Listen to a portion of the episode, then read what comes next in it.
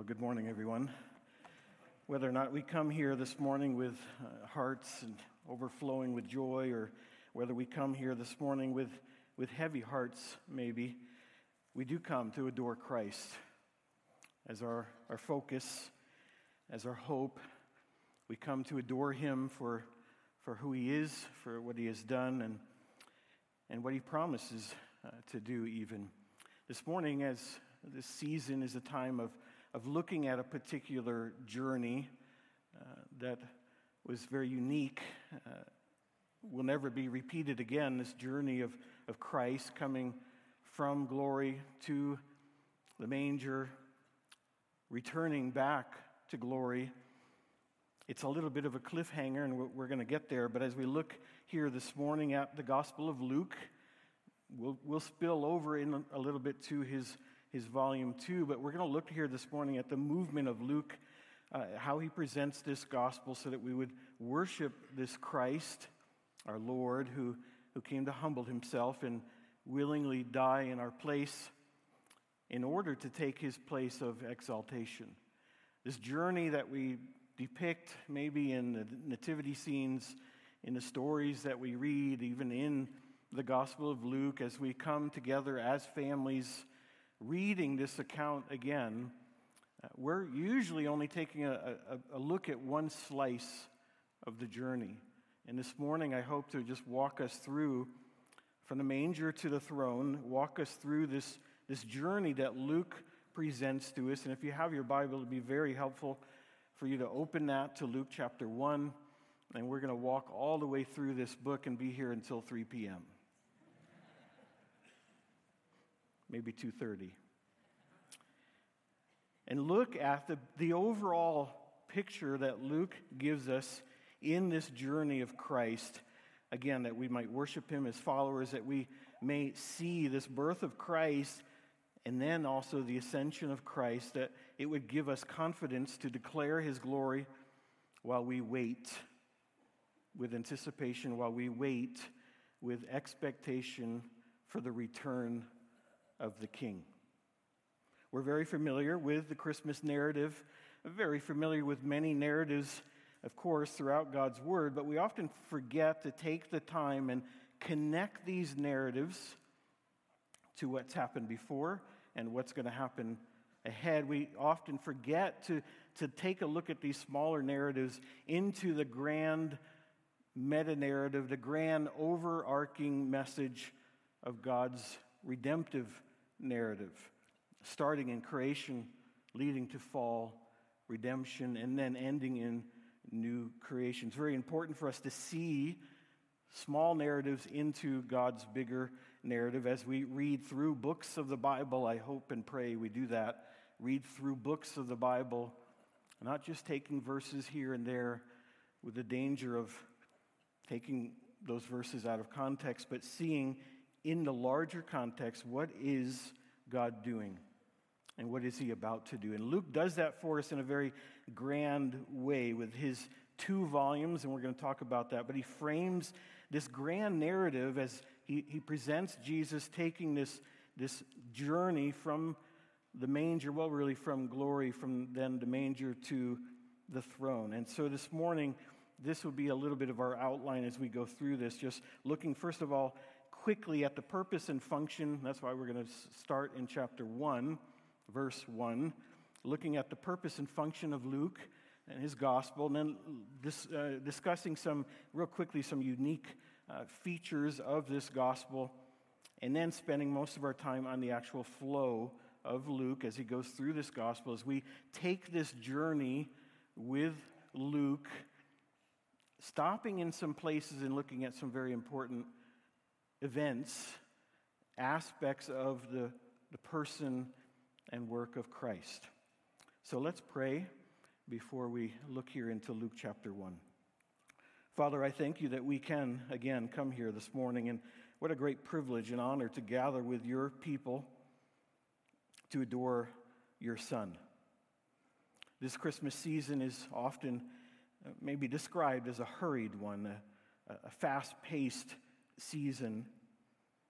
And Lord, I, I pray that you would help us to slow down here but by taking this journey, which is a, a large chunk of the New Testament, looking at this book of Luke and his account. But Lord, may we slow down enough to see what you're doing, what you've done, and what you're still yet to do, what you've still yet to do, Lord, as we look at the person and work of Christ and his, his birth, and also his anointing, and his determination, and his journey, his journey to go to Jerusalem, which then, of course, as Luke closes this out, of his journey back to glory, in his exalted state through the ascension.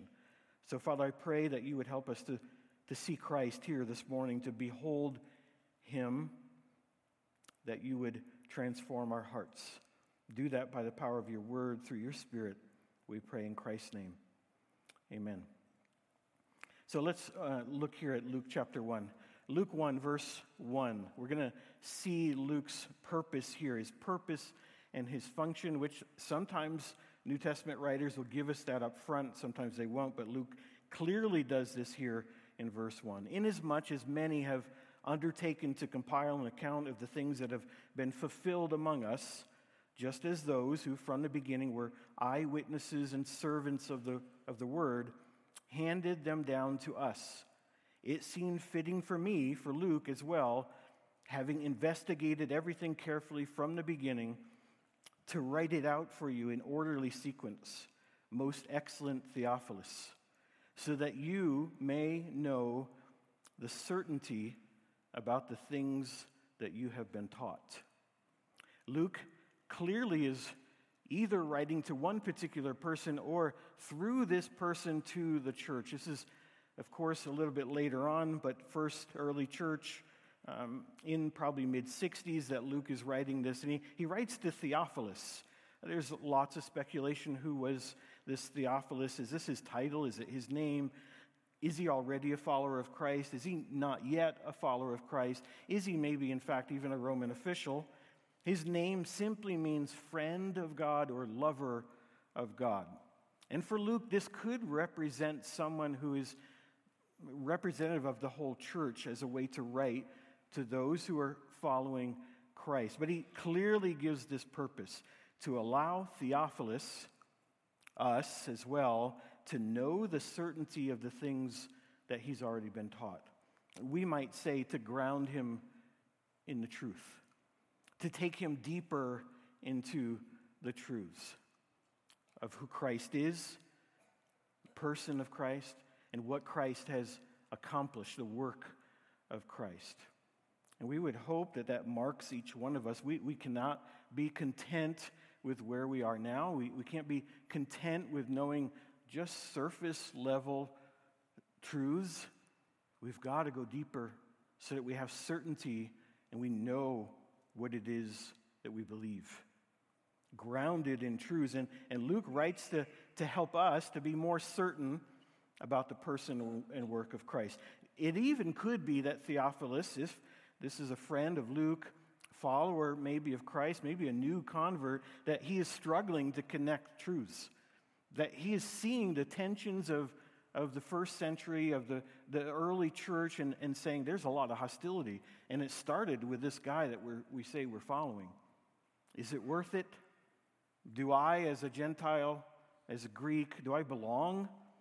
So could it be that maybe he writes so that he is assured, reassured of the person and work of Christ, that he's reassured of what God's plan is, because the future sure looks bleak.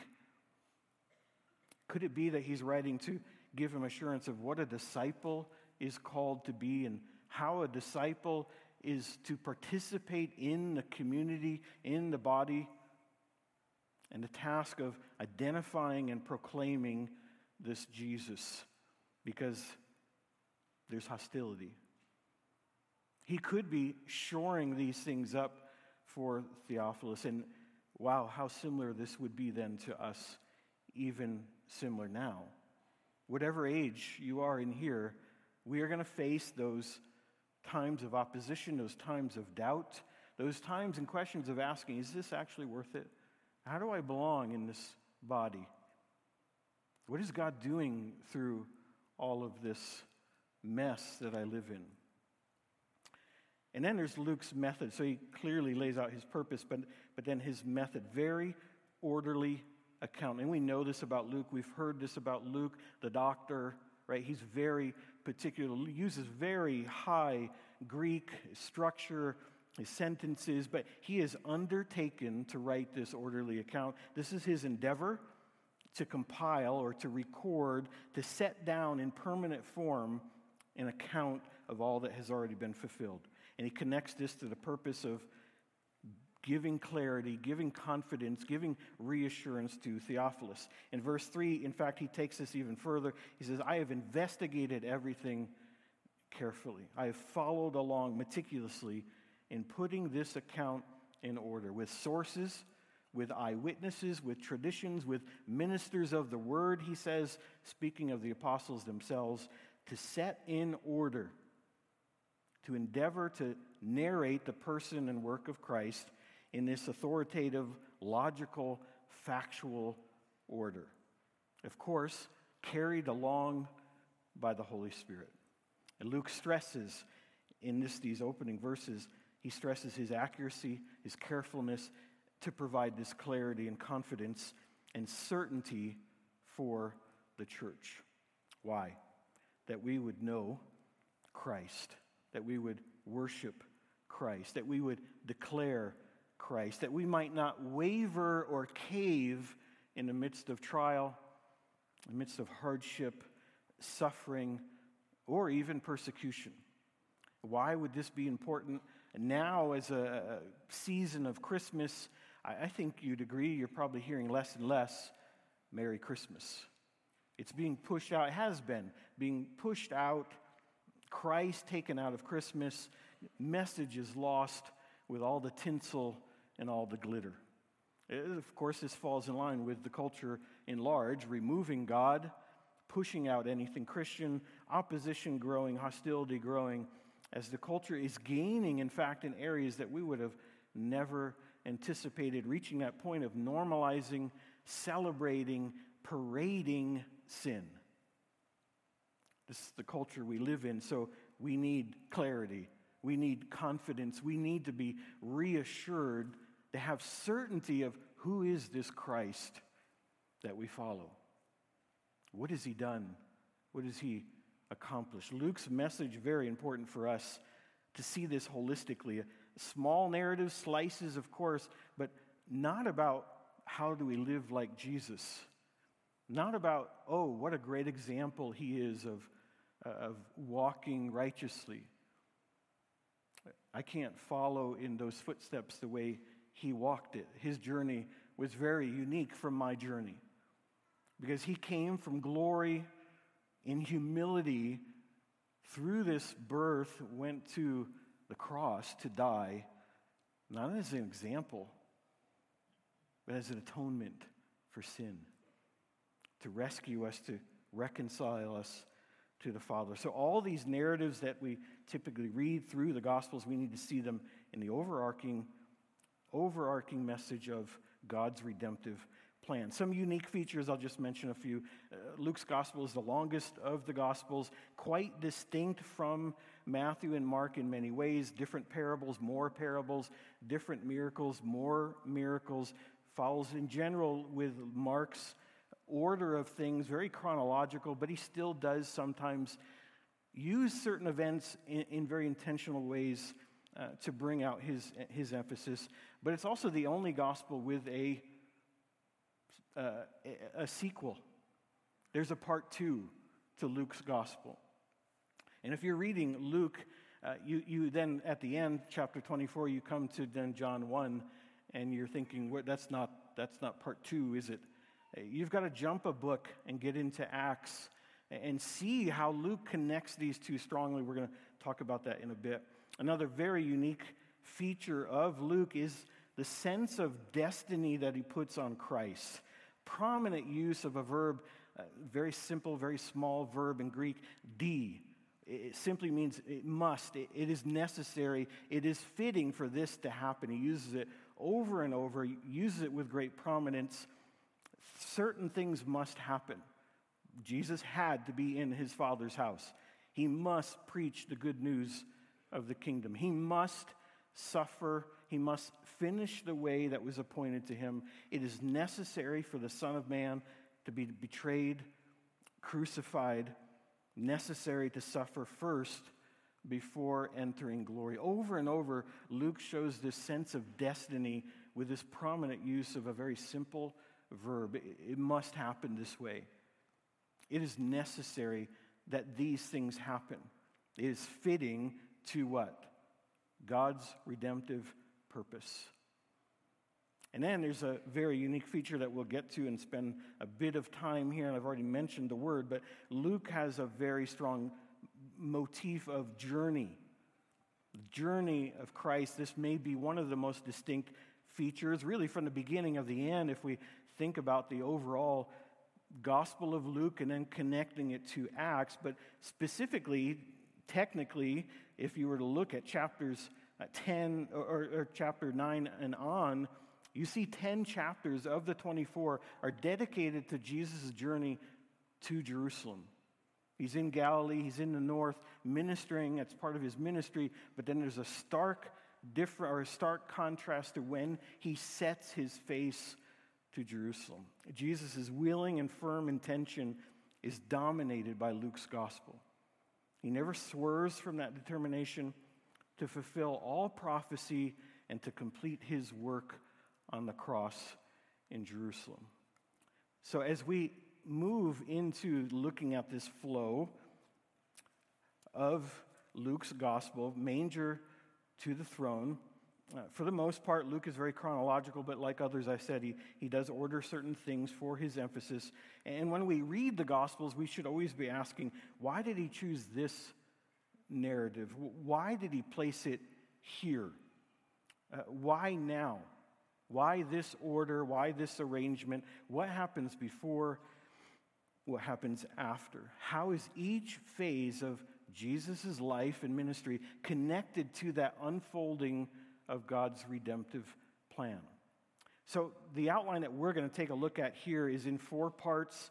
Uh, some have said maybe we could take an outline of uh, Jesus uh, says in Luke nineteen that the Son of Man came to seek and to save the lost. Three verbs. He came to seek and to save. And we could see that outline in Luke's gospel.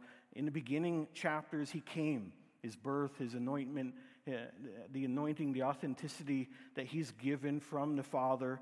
And then as it moves from chapter four all the way to twenty-one, he's seeking. This is his miracles, his teaching. He's in Galilee, but then he takes that turn, of course, to Jerusalem. And then the, the Gospels end with him saving, his cross uh, work, his death, his resurrection. So you could see how the Son of Man came, beginning of the of the gospel, to seek, the middle, and then the end, to save. But we're going to walk through this a little bit differently, a little closer to uh, the text, these main sections that, that move through this intentional direction, the, the coming of the Son of Man, the ministry of the Son of Man, the journey, and then the sacrifice and exaltation of the Son of Man as we walk through.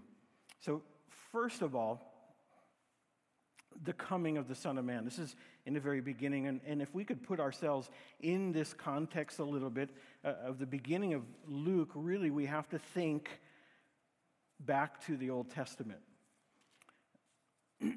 We have to put ourselves in this, this context, this context of longing, of prediction, of anticipation uh, of God coming as a king to dwell with his people.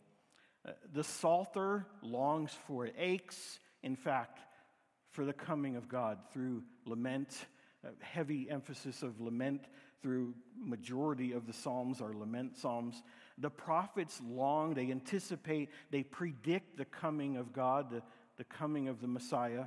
And certainly the whole life of Israel, as we look at the Old Testament, there's this sense of anticipation.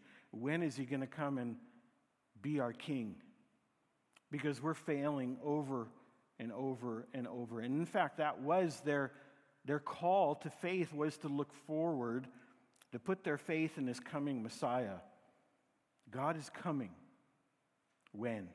The anticipation The Old Testament, by the time we get through it, it's almost dripping with it, with this waiting, this aching, when is God going to come? And the gospel writers, every one of them, reach back, and they pull that theme forward, and they connect it, and they say, he has come.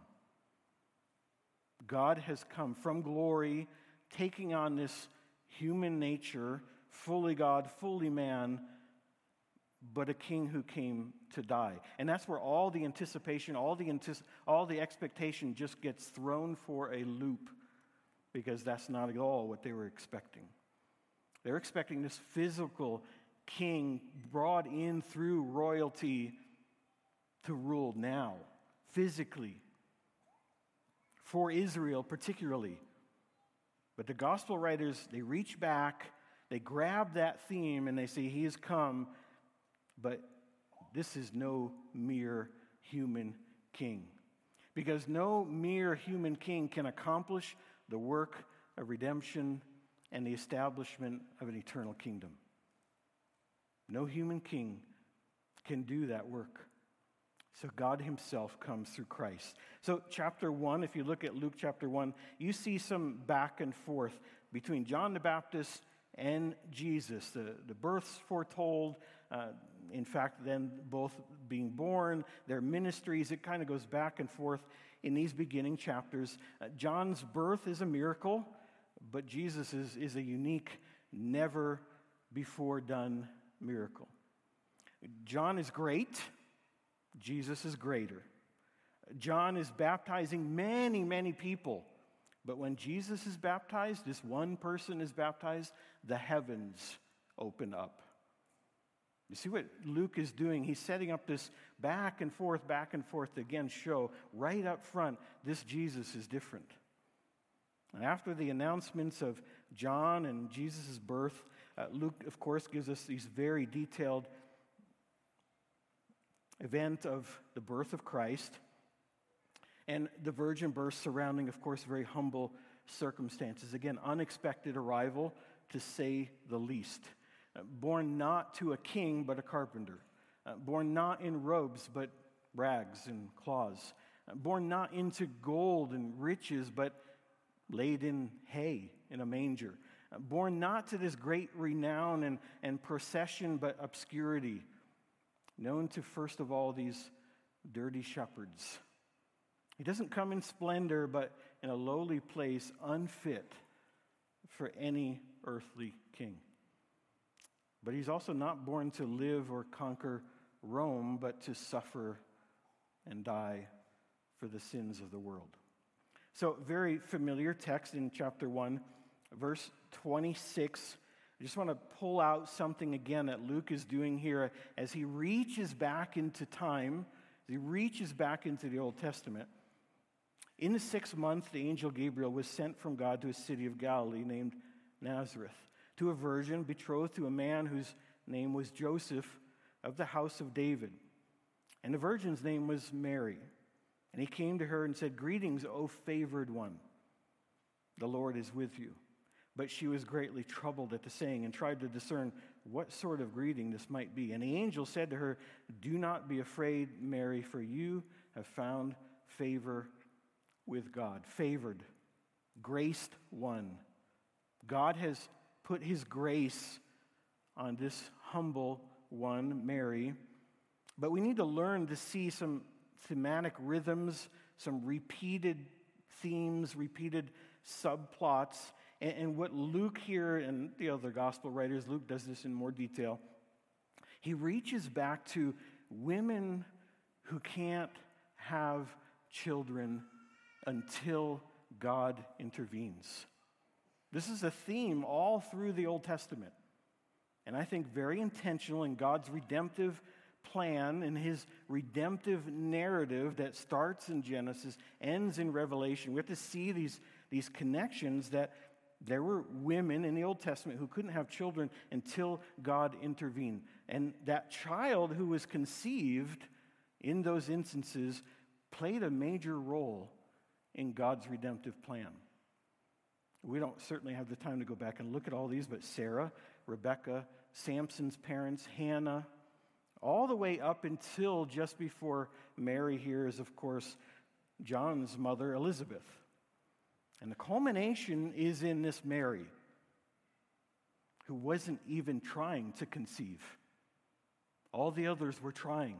All the others were crying out for a son. Mary wasn't even trying to conceive and physically unable to conceive as a virgin. Not like the other women in the Old Testament, as we see this theme running through God's redemptive narrative. The others were either too old, too advanced in years. There were other reasons. But Mary here at conception is also uh, is a virgin, and then also at birth is a virgin. At Matthew one twenty-five, Joseph knew Mary not until she had given birth. This is very unique. And it sets it apart as the, the culmination of this theme that runs from the Old Testament, from the book of Genesis, right here to the Gospels, bringing this focus to what God is doing through the birth of his son. God steps in. God steps in as himself by the power of the Holy Spirit in the birth of all births, unlike any other. He enters into our cursed land without sin, without any sin nature passed down from Joseph. He enters into our pain, our distress, our misery, our depravity to take the penalty of those who deserve the Father's wrath, to die in our place, to, to buy us, to purchase us, to renew us, to forgive us, to justify us, to sanctify us, and bring us to the Father. The birth of all births. Christ takes on flesh so that he can bring us new, new life, new birth. So just like all the other barren women that we see in this thread from Genesis, God intervenes. And Mary says properly, how can this be? In verse thirty-five, very interesting, she gets these words, that the Holy Spirit will come upon you, power of the Most High will overshadow you. What a pattern that is. Again, all through the Old Testament, God will come upon you. Power from the Most High will overshadow you. A promise of divine empowerment. Luke grabbing this, of course, from the Old Testament. I believe he carries it right into the book of Acts in volume two. Overshadowing. He, I believe, alludes probably to the cloud of glory upon the tabernacle, where, where God is, is coming to tabernacle uh, with his people in the Old Testament, and now he's coming to tabernacle. He takes over, he overshadows Mary in this conception, so that through this birth, he can tabernacle among us, dwell with us with this infinite power to rescue us. There's so much mystery surrounding the birth, the conception. Uh, a great quote from Donald McLeod from his book, The Person of Christ. The virgin birth is posted on, uh, on guard at the door of the mystery of Christmas, and none of us must think of hurrying past it.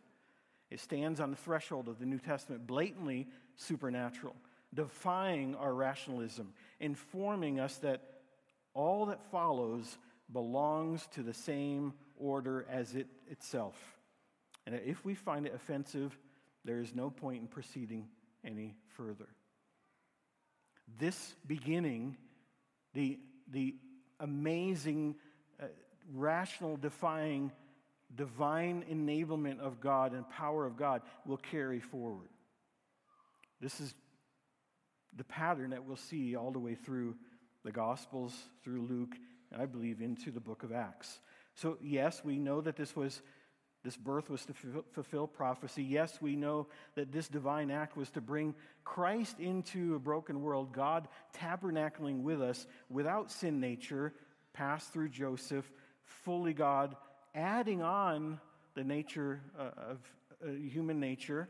It's an addition. It's not a subtraction of his glory. It's an addition. He didn't stop becoming God. He's fully God, fully man, But how else is it significant?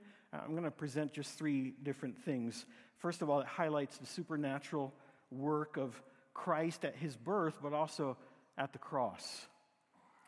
Jesus' authenticity was attested to by supernatural working of his Father at birth and also at his resurrection, at his ascension. The, the entry and the exit miracles in Luke carry the same message. This is God's divine work of grace, and it can't be done any other way. This is God's divine work, and it can't be done any other way. So Jesus is no mere man being born. He's the inaugurator of a new creation by the Spirit, the glory of God coming to tabernacle with us, who will accomplish God's will, fulfill that purpose, that task, to be the only mediator between man and God, as the God-man. Secondly, it demonstrates that humanity needs redeeming that we cannot bring about ourselves. We can't produce a redeemer. We can't produce a mediator, a savior. Jesus alone is qualified. And this virgin conception and birth proves it. And thirdly, God's initiative is on display certainly through this virgin birth. Mary was not asked. She was chosen. She was told. The power of God overshadowed her by grace. God breaks in with grace. God's acts of mercy and grace to provide, to save, to rescue, even when we're blind that we need rescuing or saving. He breaks in. So following the, the birth of Christ from chapters two and three, uh, Luke is going to show several accounts of the affirmation, the anointing of Christ, the qualification of Jesus. He, he's praised by a, a priest, of course by Mary, this humble virgin, by a prophet and a prophetess in, in the temple. But then there's the baptism event where The, the, the heavens open up, the Holy Spirit descends, and this is all pointing to uh, the anointing of the Father on the Son. And, and then Luke is going to do something very, very interesting as he gets into chapter three. And I can't spend much time on this. We did a couple of weeks on this, I think, in A B F, as we're really looking at meta, meta narrative, the grand narrative. How do we connect all these dots? But in Luke three twenty-three, he says, Jesus, when he began his ministry, was about thirty years old, and then he goes into a long list of names that most of us do not know. It's the genealogy of Christ. Why here? Why now? That should be in the beginning, right? He goes on this rabbit trail, a very intentional rabbit trail to make a connection between the genealogy and then what's coming next. That is the temptation of Christ in the wilderness. One more authentic, uh, authenticity of Christ before we move on into his ministry. And, and what he does is he ends this genealogy, not like Matthew does, where it goes all the way back to Joseph, Abraham, David. Luke goes back even further. He, in fact, goes backwards from Joseph to David, but he goes all the way in verse thirty-eight back to Adam, where it says, the son of Adam, finally, the end of this genealogy, the son of Adam, the son of God. I believe what Luke is doing is setting up this genealogy to play a role to take us into this next step of Christ's temptation, which calls back, again, Luke is going back into the, the Old Testament, calling back this strong connection to the wilderness experience of Israel, who failed in the wilderness, and also back to the first Adam, presenting here Christ as the second Adam, who had passed the test that Adam failed, Israel failed.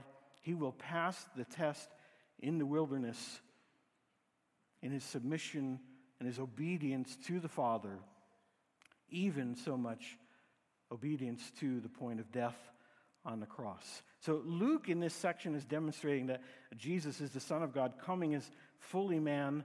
He's the uniquely qualified, anointed one who alone can accomplish God's plan in redemption.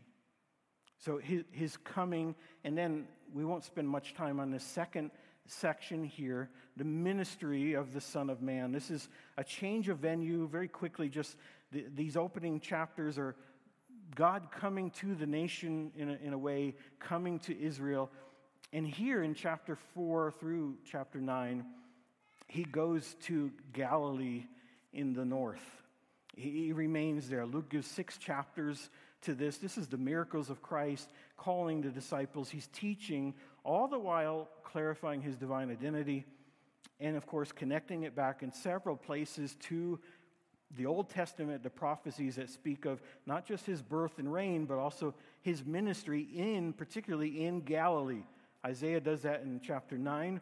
We won't take the time to go there, but in chapter nine, verses one and two, leading up to that prophecy that we all love at this time of year. But he actually says that he, this Christ is going to be uh, a light to the Gentiles in Galilee. And Luke demonstrates this through his words, his miracles, his activities, that this is the long-awaited Son of King David. This is the Messiah. And through these chapters, Luke again is demonstrating that Christ has full authority and power, who came as the true Messiah and King, and who will release and rescue prisoners and establish an eternal kingdom. And then there's a very, very significant turning point in, in chapter nine, and that's going to bring us into this next section of the journey that is so distinct to the Gospel of Luke, the journey from nine fifty-one through nineteen twenty-seven, the journey of the Son of Man, with this uh, distinct verse that really has a, a direct break from his ministry in Galilee. In verse fifty-one, Jesus is going to move from Galilee, and then Luke's order here is logical, it's chronological, but it's also geographical, because he's going to say now, when the days came near for him, nine fifty-one, if you're there, we're just walking through these chapters. This is one of the places we're stopping at. nine fifty-one, when the days came near for him to be taken up, Christ, he set his face to go to Jerusalem. Jesus knew the timetable. He knew it was time to start this journey to Jerusalem. He set his face. Unique, this is used over and over in the Old Testament, particularly with the prophets. Same context. They're facing opposition, but they're marked with determination. And Christ here, his face is determined. It's set toward Jerusalem. And Luke, from this point on, is really a narrative acting like a travelogue Of, of his journey to the cross. Interesting here how it says uh, he turns his gaze to Jerusalem, and then it says when the days drew near for him to be taken up. Um, different commentators have different ideas of what that verb is, taken up, what, what's it actually referencing to. Uh, certainly it, it could mean logically his death, taken up to the cross. It's only used here in the Gospels, this one verb. There's some other verbs that are very much related to this, but Luke, I think, clearly is directing this to not just the cross, not to his death, but to his ascension, to his exaltation. Again, Luke has a second volume, and we have to read Luke with Acts, because there are certain things that happen in Luke that you don't understand it until you get into Acts, because he carries it forward. And this is one of those times, three different places. Acts one, this is again at the ascension, when he was, what? Taken up. Related verb, very close, but it's talking about his ascension. He does this again in verse eleven of chapter one. Why do you stand looking into heaven? The angel says, this Jesus who was taken up from you into heaven. It's not talking about the cross, not talking about his death, but speaking of his exaltation. Uh, Peter's sermon a little bit later on in, in chapter one again, verse twenty-two, he mentions Jesus who is with them physically until, this is what verse twenty-two says, the baptism of John, to the day he was taken up from us. Another reference to his ascension, his exaltation. So he turns his face to go to Jerusalem, because he knew the days were coming for, yes, his death on the cross, but also through suffering, through this death and resurrection that he would be exalted as the only uniquely qualified, fully God, fully man, who could go to that cross, die, be buried, raise again, rise, be, be raised again, and then be exalted and brought back to the throne. He's the only one qualified for this. So this journey ahead is pointing to the cross, but it's also pointing to his ascension. And of course, Jerusalem was the city of God's king, and thus it would be the place where the Messiah would go to receive his, his royal welcome, right? The temporary triumph, as we get to chapter nineteen. And we know that soon after that, it would be that he would be going because he knows that he must drink a certain cup. He would soon take our sin upon himself and pay the penalty that we deserve as God's wrath poured into that cup that he alone, again, is qualified to drink. Nobody else is qualified to do that. Fully God, fully man. Jesus is not just a moral example of look how he loves others, he sacrifices himself. Uh, he even goes so far to die. No, his birth was unlike any other birth, and his death is unlike any other death, because he goes to offer himself up as a spotless, acceptable sacrifice. This is the most important journey in the history of the world, and it flows out of the most unexpected journey in the history of creation. Glory to the incarnation, God comes as man. There's no turning back for Jesus. He is going to go up to the city, up to the temple, up to the cross, so that he can go up to the throne. And along the way, he gives us, Luke, through the words of Christ, gives us glimpses of what, again, must happen, what is necessary to happen. And he's going to mention that several times in, in chapter nine and chapter eighteen, that where Christ comes to the disciples and says, let these words sink into your ears, for the Son of Man is going to be delivered into the hands of men. For he will be handed over, and he'll be mocked and mistreated and spit upon, but after they have scourged him, they'll kill him, and on the third day he will rise again. Jesus must suffer and die. He comes to fulfill, again, what Adam failed, what Israel could not obtain, what we fall short of, perfect obedience and righteousness to the law as the Son of God, the perfect mediator, the perfect and acceptable sacrifice. So Luke is demonstrating, possibly stronger than any other gospel writer in his construction uh, of this journey, Jesus' willing determination to complete his mission of going to the cross to seek and save the lost. As we move into this last section here, this is chapter nineteen on, uh, really to the end of, of Luke here, the sacrifice and the exaltation. Uh, Jesus now enters Jerusalem. You know, the triumphal entry is temporary. Uh, considerable space, like the other gospel writers, is given to this last week.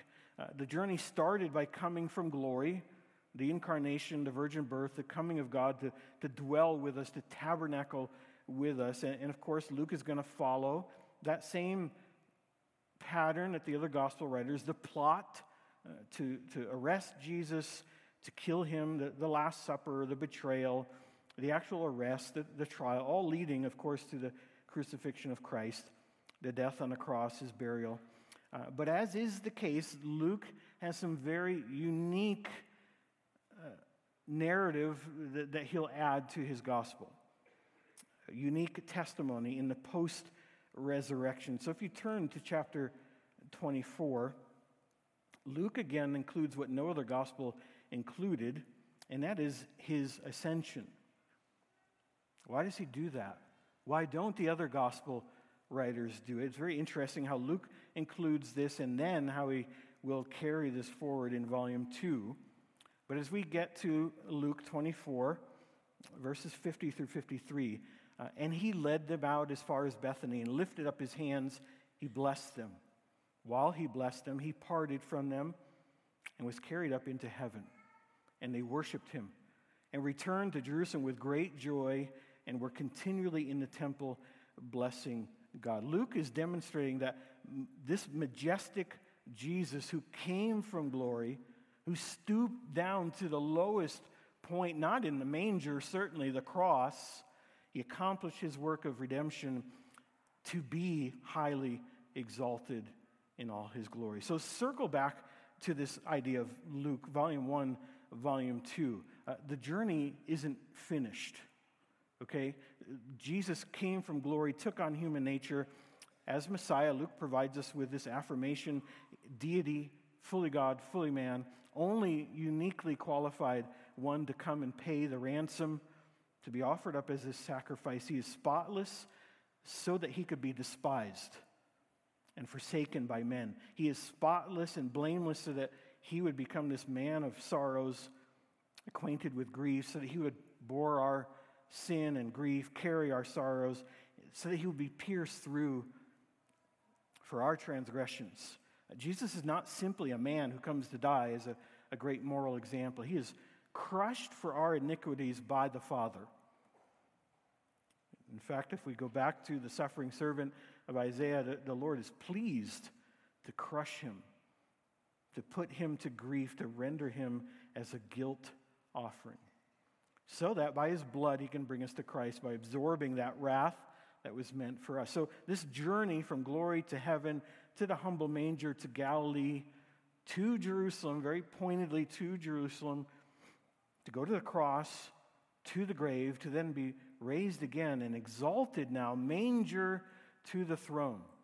The journey seems like it would just end here. They go back, they, they worship, they go back to Jerusalem, praising him. But Luke doesn't stop there, does he? He writes another book.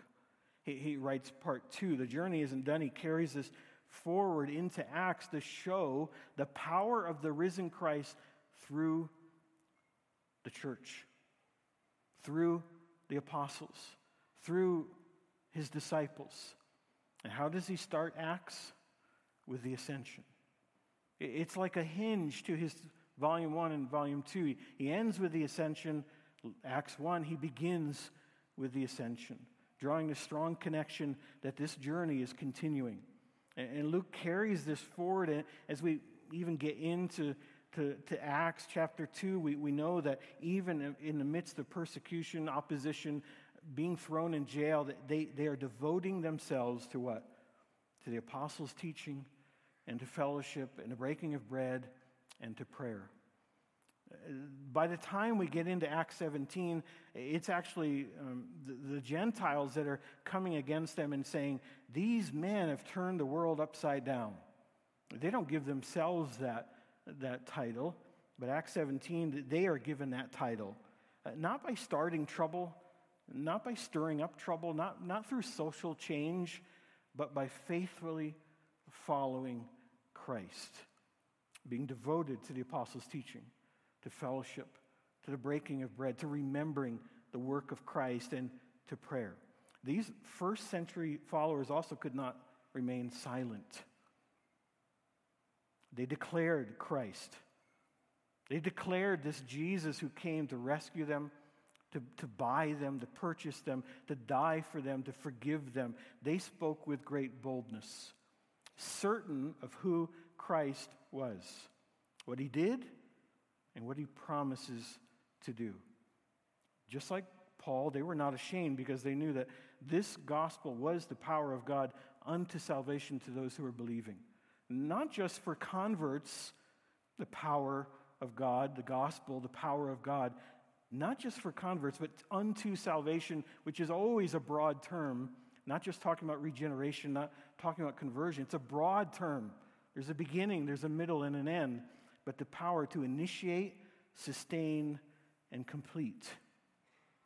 These first followers, they, they loved fearlessly, they remained faithful and steadfast no matter what trouble came against. Luke's account is to give us certainty. O Theophilus, that you would know for certain those things that you were already taught about the person and work of Christ, to show the journey from glory to the incarnation of becoming, coming and dwelling among men, to his death and resurrection, to his exaltation. And this journey isn't done yet, because Luke ends Acts volume two with, with Paul actively preaching and the church actively waiting, because he's coming again.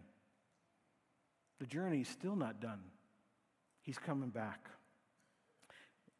This gospel, even Acts, as we put those two things together, Luke's, both of them for, for us as, as families here, as the body of Christ, as we celebrate Christmas, may we know with certainty that Christ came, fully God, to tabernacle among us as fully man, because he's the only one qualified to be our Redeemer, to be the mediator between man and God, to be our high priest. He's the only one qualified. May we know that for certain this Christmas season. May we know that his conception, his birth, are as supernatural as his death and resurrection, his completed work of reconciling us to the Father. And then his exaltation. It's as supernatural as his birth, his conception. He came from glory, he died a death of humility, and was risen to be taken back to glory, but the journey is not done. May we know with certainty that he is coming back. Our great and high King is going to return for his bride. May we also know that this exalted Christ is the one that we worship, the one that we adore, the one that we serve through his power, through his authority, as we devote ourselves to his word, to fellowship in this body, remembering his finished work, and to prayer. And with the certainty that we behold Christ as a church, as we live, as we love, as we serve, as we declare, sustained by our gaze to this Christ, studying the depths of his glory. And Luke, Acts, has a heavy emphasis on the glory of Christ, holding forth, it would seem, to the church this glory of our Redeemer. He is uniquely qualified to be that Redeemer, that mediator. This is what we need, just like Theophilus, to be sure, to have certainty of the gospel, of the reason for the gospel, our sin, our inability to come, and the grace of God that breaks in to our life and, and opens our darkened eyes and our hardened hearts, and that Jesus is worth following, adoring, worshiping. Hold fast, O Theophilus, by beholding Christ, by gazing on him, no matter the consequences. He came to go to the cross to seek and save the lost. He, he died to atone for my sin, your sin. And he's risen, conquered the power of sin and death, and he was taken up, exalted as the Son of God, fully God, fully man, and he is coming again. Let's pray. Father, we thank you for this glorious season that we can celebrate the glory of Christ. It's really a season that should be in our hearts all the time, as you are actively showing us and putting yourself on display over and over of who you are, what you've done, your power, your greatness, your mercy, and your grace. You have graced us. Over and over, you show us mercy. And there's no other way. There's no other Savior. There's no other Redeemer, mediator, no other hope in anybody else or in anything else but Christ alone. Father, as you work through this season, whether, again, we, we've come with hearts full of joy and happiness or heavy, heavy hearts, Lord, do your work of grace in us, to bring us to Christ, to behold him, so that you would be glorified as we come to you over and over. You are worth it. And Lord, I thank you for this church, your body. You've purchased us and you are our treasure. Help us to declare that treasure in Christ through the gospel. In Jesus' name, amen. Would you please stand and join us? We're going to close our service.